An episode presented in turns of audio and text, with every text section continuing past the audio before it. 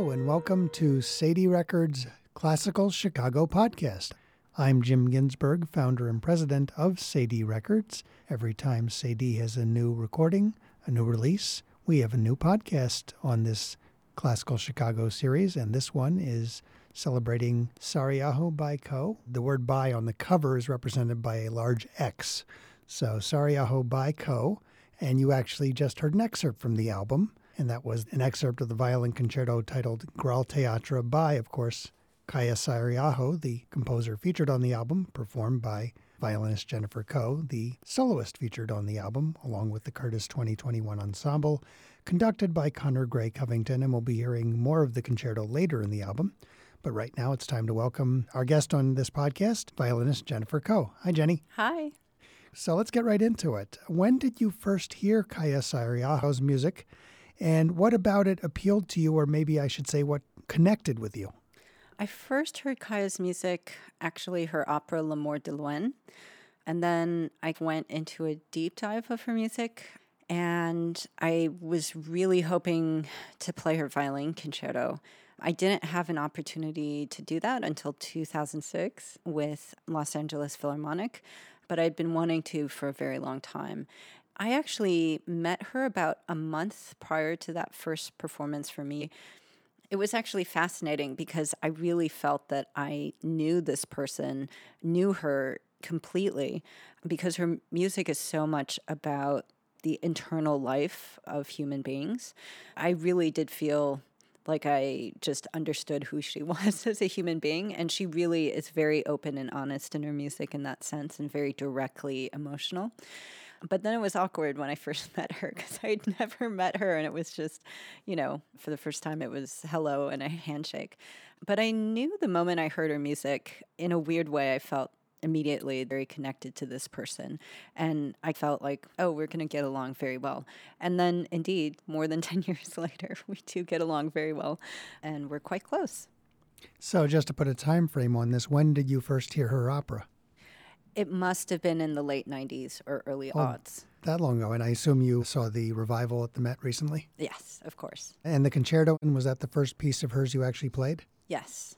And then you met her while working on the concerto or later?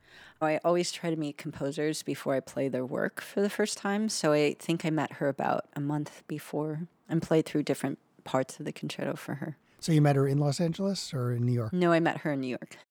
Well, I don't want to go too far along without letting people hear some music. So, the first piece on the album is called Tocar, and it's a piece for violin and piano with Nicholas Hodges as the pianist in this. Can you tell us a little bit about this work before we hear an excerpt? I believe Kaija wrote this for some kind of competition of some sort, and it's her only violin and piano piece, and Tocar means to touch. And it was also so wonderful to play with Nick Hodges. He's such a sensitive, wonderful pianist and musician. And yeah, I've been playing it for a couple years. Kaija had sent it to me after she had finished writing it, and I, I can't remember what year it was, but I've been wanting to play it for a while. So Tocar dates from 2010. Do you know how many violinists have played it before you? I'm assuming that there must have been violinists. I think it was commissioned by maybe a violin competition. So I'm assuming those violinists had to learn the piece. One thing I think is certainly true of Kaija's music throughout is there's so much texture to it. I think that's especially true here of a piece where the title of the piece itself is To Touch. You know, she actually hasn't written that many pieces for solo piano or with piano. It's true in an ensemble that there's piano. I think there was something special about this because of the layering of sounds and textures. She writes, in fact, Tocar asks the question, How does an idea or a person touch us? And you've already talked about how her music touches you, so let's give our listeners a chance to hear as well. So here is an excerpt from 2010 composition for violin and piano, apparently the only composition so far for violin and piano, by Kaija Saariaho. Piece is called Tocar, which means to touch, and it's performed by violinist Jennifer Koh and pianist Nick Hodges.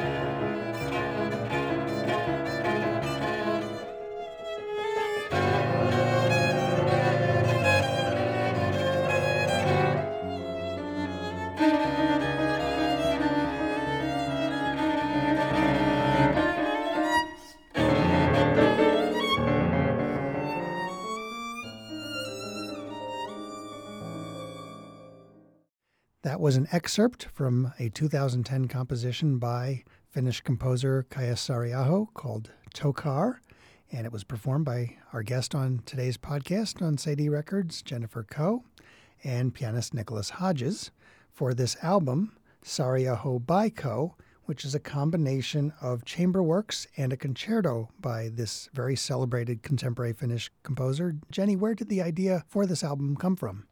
I think actually initially I wanted to pair the Tchaikovsky album with the Saariaho, and it just took a bit longer. but I think in some ways that also made sense. I became even closer with Kaija over the last few years. And I think that did shape a lot of the performances as well. The kind of intimacy that her music has felt even more intimate, if that makes sense. And of course, when you talk about Tchaikovsky, you're referring to your previous album on Cedille Records of the complete violin and orchestra music of Tchaikovsky, which is really a very, very enjoyable album. Yes. And for Kaija's music, I think at this point I've recorded, except for one piece, everything that she's written for violin, including her chamber works, which uh, there are quite a few on this album. Absolutely. And in fact, the next piece on the album is a string trio called Cloud Trio. It's in four movements, and we'll be hearing one of the movements in a moment. I think this piece, for me, is perhaps the widest range of expression of different sounds, different textures. How would you describe it? One of the things that I wanted to show in the CD is Kaija's evolution for writing for violin. I think there's quite a few textures in every single piece, but they're very different. Obviously, with Cloud Trio, it's all strings, so she's playing a lot with the different textures amongst just string players. I think you can hear a huge range of color and growl, but you also hear how it kind of evolves even with light and matter. Part of it, of course, is the multi movement format, that this is a four movement piece, which I think allows for more differences because in a single movement piece or a piece with two very long single movements, obviously there has to be some continuity within the movement, whereas here there's four shorter movements, there's more room for having the movements be very distinct from each other in sound. And in fact, I wanted to play on the podcast the third movement, Sempre Energico, in part because it's very different from anything else on the album, and it very much lives up to its title in terms of having so much raw energy to it. What would you say about it?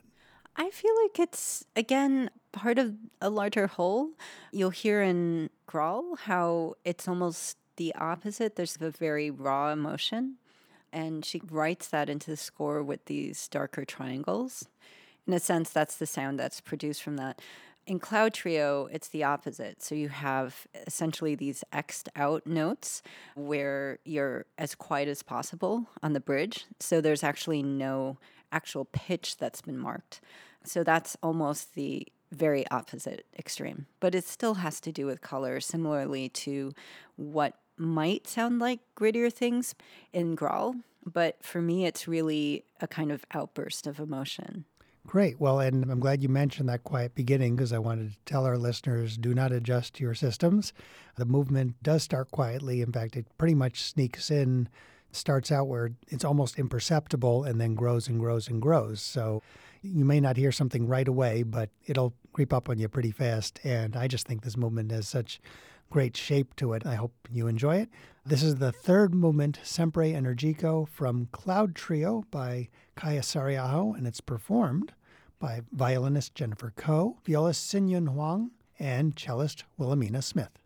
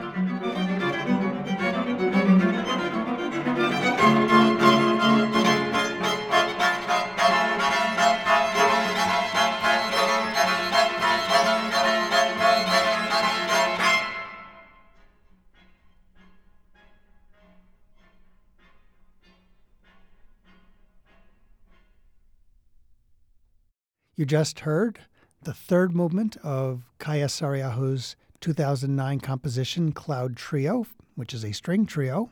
The movement is titled Sempre Energico. I think you could hear why. And it was performed by our guest on today's podcast, violinist Jennifer Koh, with her collaborators Hsin-Yun Huang, viola, and cellist Wilhelmina Smith. And this is available on Cedille Records. It's our November release. Saariaho by Koh is the title of the album. And you can get that at cedillerecords.org, C E D I L L E records.org. We've now heard actually a number of your collaborators on this album. I think there's still one new one to come as well, and then the orchestra. This might be a good time, Jenny, for you to tell us a little bit about the different collaborators and if they share your connection to or passion for Kaija's music, and if so, how. So actually, it's interesting. Cloud Trio was initially written for Anssi Karttunen, Finnish cellist, and he has known Kaija Saariaho, Magnus Lindberg, Esa-Pekka Salonen uh, since their school days. So he's had the longest relationship of everyone on the CD, I guess, uh, with Kaija. And in fact, she also wrote Light and Matter for Anssi and myself.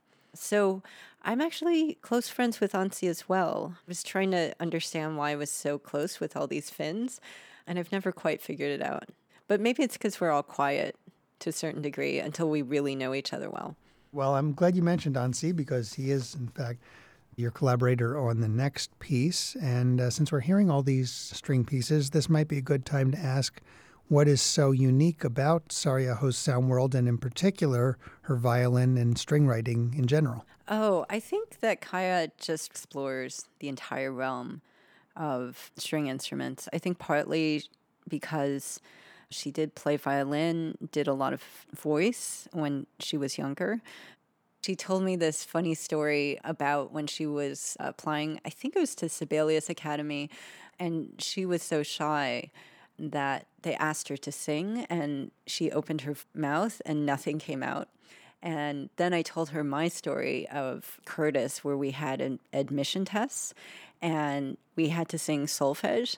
And I opened my mouth and not a single note came out. And they were like, Can you sing that louder? I was like, No. so it was somewhat of a similar story. Okay, well, we're next going to hear an excerpt from Light and Matter, and this is the most recent piece on the album, composed in 2014. And as you mentioned, it was written especially for you. And it's also a world premiere recording, I should note. So, what was that process like to have Kaija write a piece especially for you?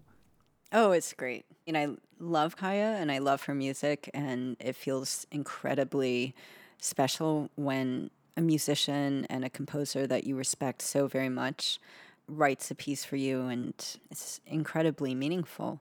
And of course, this piece is in the piano trio format with cello and piano. So this is an excerpt from Light and Matter, Jennifer Koh violin, Anssi Karttunen cello, and once again, Nicholas Hodges piano.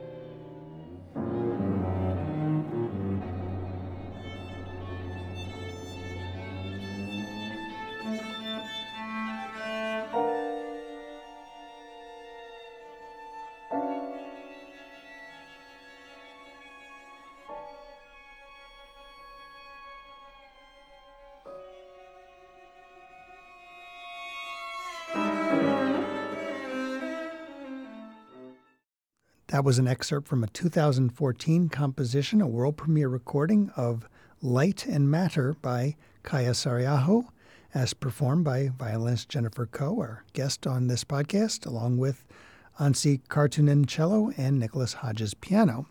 And you mentioned, Jenny, that this piece was written specially for you. This might be a good time to talk about Kaija's contribution to another project of yours, the Shared Madness Project. A couple of things that are interesting. Uh, Kaija initially wrote Or, which is on this particular CD, Memoriam for Dutilleux. And actually, the fragment of the opening melody is from a piece by Dutilleux. And she then adapted that work for Anssi and myself, I think only a couple years ago. And then she did write a piece called Sense for me for this larger project called Shared Madness. Actually, the special thing about Shared Madness was that all these wonderful composers that I'm incredibly grateful to be part of that community donated their work to repay a loan that I had taken out for my violin. And actually, a lot of them knew how many years, it was about eight years, that I'd been trying to raise money for this instrument. And Kaija really did know about the extent of it. So I was coming up with this idea of how do I repay this loan in the form of commissions. Initially, I'd had this idea to go around Bach, and she was like, that's way too hard for composers. It needs to go around something else. So she actually helped inform that entire project. So the only other things that solo violin have, because I believe the project should go around celebrating the violin because this is what this whole community of composers were helping me with. So then we started thinking about the idea of Paganini and how his caprices are supposedly the definition of virtuosity for the violin. You know, that's from the 1800s, which is a really long time ago. And I wanted to figure out what is that definition of virtuosity to composers now, and why are we still defining violin virtuosity in this very kind of dated way, I, I, suppose. And in any case, around Paganini's time, he was the only one that could play them. And at this point, I think almost every conservatory violinist can play them. So that idea of virtuosity has really shifted over time. So it kind of started around the idea of Paganini and the idea of virtuosity, but eventually I realized, and many of the composers also believed this, a lot of us were ambivalent about the idea of pyrotechnics on the violin. A lot of them went in very different directions, including Kaija. So for a lot of them, they felt like, well, anybody can play fast at this point, and it's really about phrasing, it's about expression, and those are the things that are virtuosic now. So I think her piece Sense is really about this kind of internal life. And I feel like I have to repeat that over and over about her music, but it is something that's so unique to her. I think I want to say on the surface, in terms of what people call extended techniques or certain things like that, certainly she's quite experimental in that way. And her palette and her language are quite colorful and broad but essentially you could just have a piece of random sounds.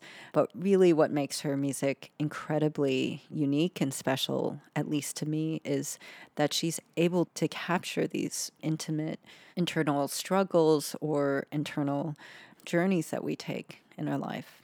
Well, that's a perfect segue because you mentioned her piece from 2011, Or, which is originally written for violin and viola.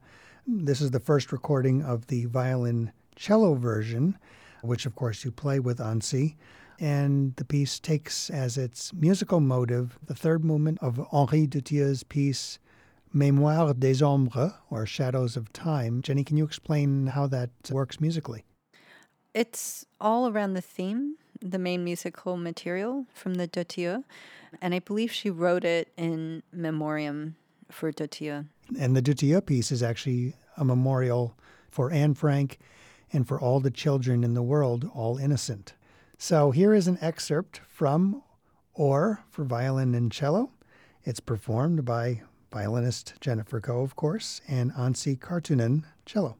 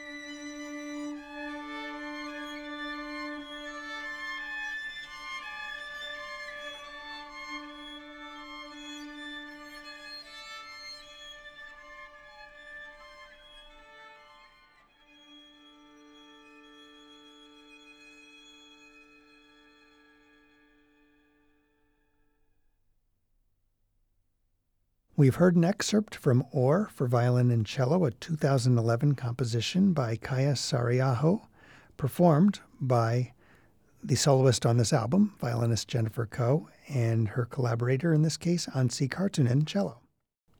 And that brings us now to the major work on this album, certainly the longest work, the concerto titled Graal Theatre. Before we get into the piece itself, Jenny, you commissioned a video from an artist named Yang Bao to accompany this piece. How did this come about, and how does the video reflect or deepen the viewer's understanding of the music?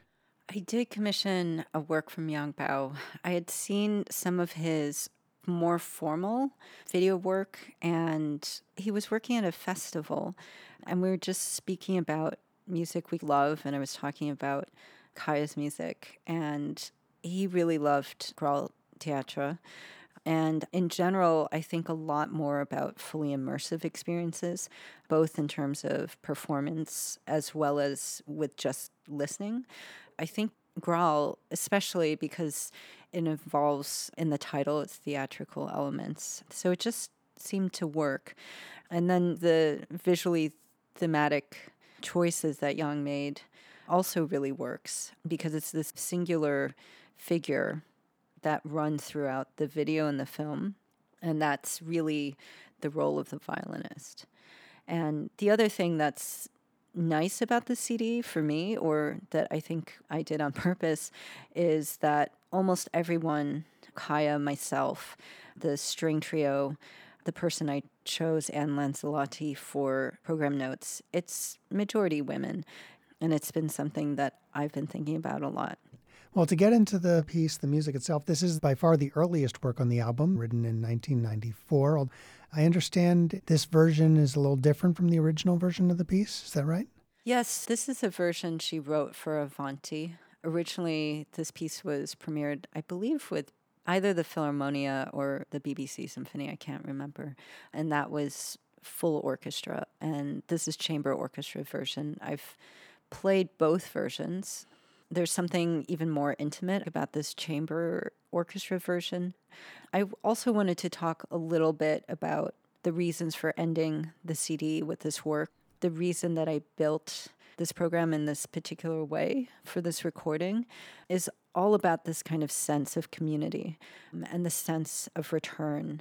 And a lot of what I see in Kaija's music is this internal life. And a lot of that is about close relationships and relationships to people, but also relationships to music. And so there was something quite special about returning to Curtis, which is where I went to school, and going there specifically with Kaija, who I've become very close with over the last decade. So it feels like it rounds out in that sense. And all of the people in the chamber groups are longtime collaborators and people that are good friends so finally with Graal, what was interesting not only about the recording process and this recording is that we also had a chance and an opportunity to work closely with Curtis students to come to an understanding of her compositional voice and to explain performance practices. And that's something that she and I have done in a number of places, not only Curtis, but at Aspen Music Festival and at UC Berkeley. So, this kind of passing on was also very important. When, of course, from the title of the work references the Holy Grail, and I think there really is a searching quality, particularly in the first movement. Can you talk a little bit about that? I don't always see things so literally. It's just something that's really in the music. I think oftentimes we all find different points of inspiration in works or in other ways. I remembered having this conversation actually with Ed Aldwell, who wrote all of the harmony books with Carl Schachter that we study in conservatories. And he did a lot of Schenkerian analysis. And I remembered at some point, I was like, I don't know if I can do all this Schenkerian analysis. And he had done this Schenkerian analysis so he asked me, What piece do you think this is on the chalkboard, essentially? And I was like, Oh, it's probably the Spring Sonata. And he was like, It is the Spring Sonata. So he was like, You can find different points of inspiration, whether it's historical, whether it's stories, whether it's harmonic analysis. And so with Kaija's music, a lot of times I don't know what the program notes exactly pertain to, but in the music itself, it feels very clear to me. Of course, the reference to the Grail is actually in the title of the piece. And I certainly feel like I hear that searching quality, and I hope listeners will uh, appreciate that in the excerpt we're going to hear now from Graal Theatre, violin and orchestra piece, in this case, violin and chamber orchestra piece by Kaija Saariaho from 1994. And this is Jennifer Koh, violin, with the Curtis 2021 Ensemble conducted by Conner Gray Covington.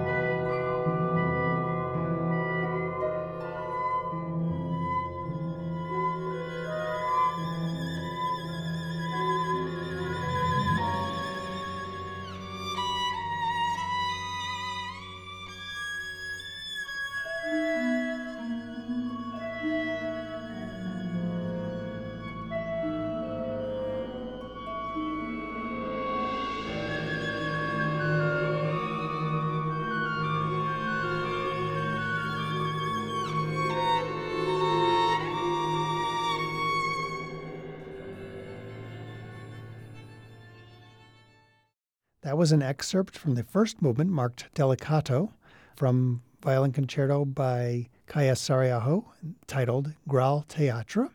And it was performed by our guest on this podcast, violinist Jennifer Koh, with the Curtis 2021 Ensemble conducted by Conner Gray Covington. And you can hear that piece on wherever recordings are available, whether it's streamed on Spotify or downloaded on iTunes, or if you want to purchase the physical version on Amazon or even the Cedille Records website, cedillerecords.org. That's C E D I L L E records.org. And of course, in addition to the concerto, there are several chamber works featuring violin, which we've heard earlier in the podcast. Before we move on to the second movement of the concerto, Jenny, have you developed personal connections like this with other composers, such as the one you have with Kaija? From your perspective, what makes working with her so special? I feel very close with her as a person, just as a human being, and we speak pretty regularly, and it's not just about music. And so there's a kind of connection there. And do you have that kind of connection with other composers, or is this really unique to Kaija? I do. I suppose I kind of have that, but Kaija's an older generation than myself. I definitely have close friends that are also composers, and we see each other and are in touch with each other quite closely. Sometimes I think it's maybe a female thing because a lot of the composers where we speak on a very regular basis, like Missy, Mazzoli, and Nina Young, we do speak quite often. So those aren't necessarily conversations that one would have with men. But Kaija, she's one of my closer friends for sure. And do you have plans for future collaborations with her? Yeah, I think let's first get the CD done. that was kind of my feeling. The CD's done. We're expecting uh, the album to ship from the CD plant the week that we're recording this podcast, even though By the time this podcast is aired, the album uh, will have been available for pre order for a couple weeks, and the official release date of the album is Friday, November 9th. Excellent. So, Kaija's coming to New York for the American premiere of Only the Sound Remains, but I actually heard that opera at Palais Garnier in Paris, and it's really extraordinary. That work is one of the most moving things I've heard in such a long time. It's really remarkable work. So she'll actually be in New York around the time of the release. Oh, that's right. And aren't you performing right around the. I'm doing Tocar in New York, and we're pairing it with Bach. So I'm also playing the Bach G minor sonata, and I've been working with Jean Baptiste Barrière, one of the founders of IRCAM, on a new work which is based on my family called The 38th Parallel. And it's based on uh, my mother's side of the family and their experiences of growing up under the occupation, World War II, and of course the Korean War, and my mother's experiences as a refugee.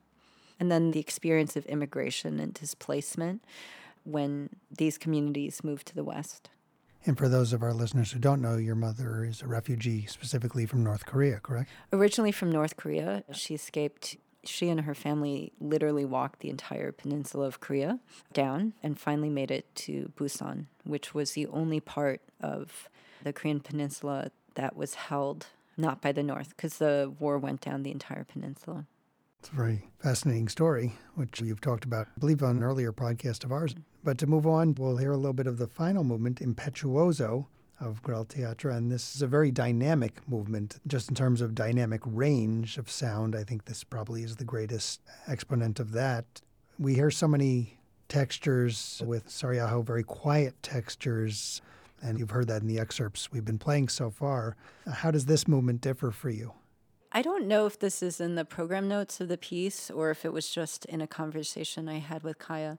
But she actually told me she was pregnant with her daughter Elisa, and Elisa's now a violinist, which I think is really interesting. And so I actually think that this entire piece kind of encapsulates those feelings of anticipation, those feelings of love, the feelings of perhaps even turmoil when one is about to create a new life in this world. Well, it certainly comes through in the music. Let's hear an excerpt. This is the second movement, or from the second movement, Impetuoso, of Graal Theatre, concerto for violin and, in this case, chamber orchestra, violinist Jennifer Koh with the Curtis 2021 Ensemble, conducted by Conrad Gray Covington.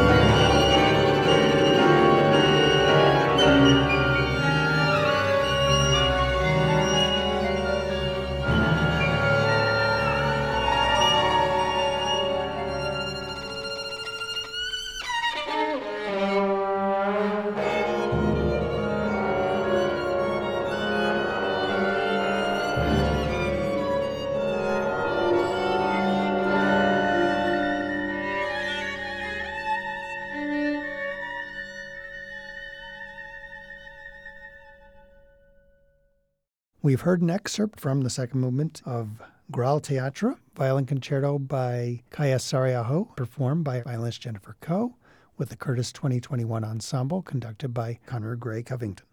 Having now heard a hopefully representative sampling of this album, Jenny, what do you hope listeners will take away from hearing it? I guess it's about the sense of connection.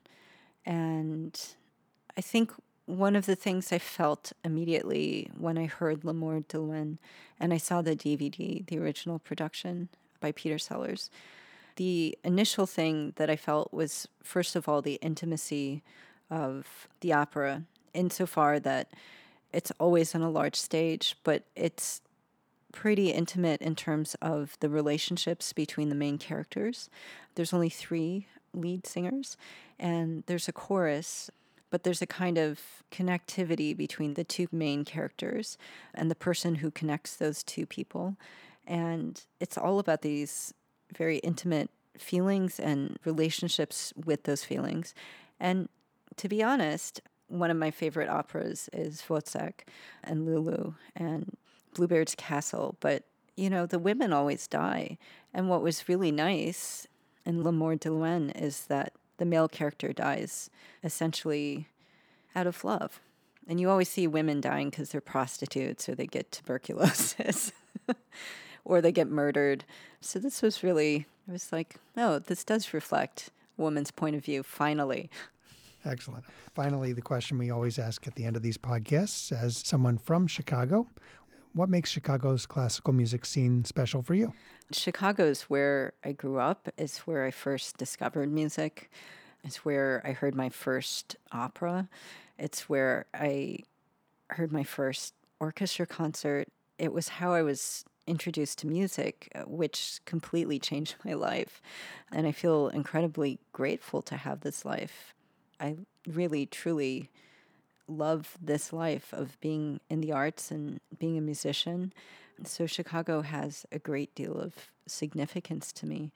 And I'll always be grateful for the fact that I, by chance, happened to be born and raised there. And of course, you come back to perform here fairly regularly. What is your perspective as someone who no longer lives in Chicago but comes back to perform? How does this city compare to the city you live in or other cities you perform in?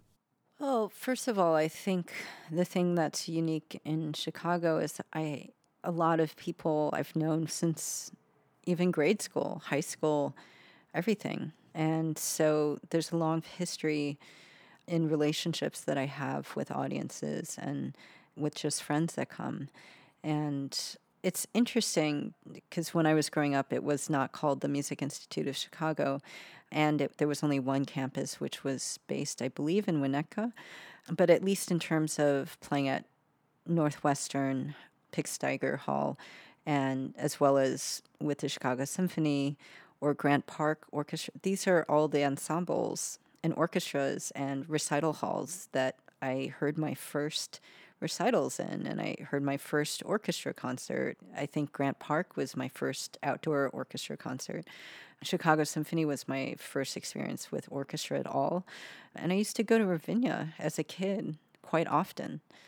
We've been hearing from violinist Jennifer Koh about her new album, Saariaho by Koh, celebrating her relationship with and the music of contemporary Finnish composer Kaija Saariaho. It's been great to talk to you, Jenny. Thanks so much for joining us on Cedille's Classical Chicago podcast. Thank you so much.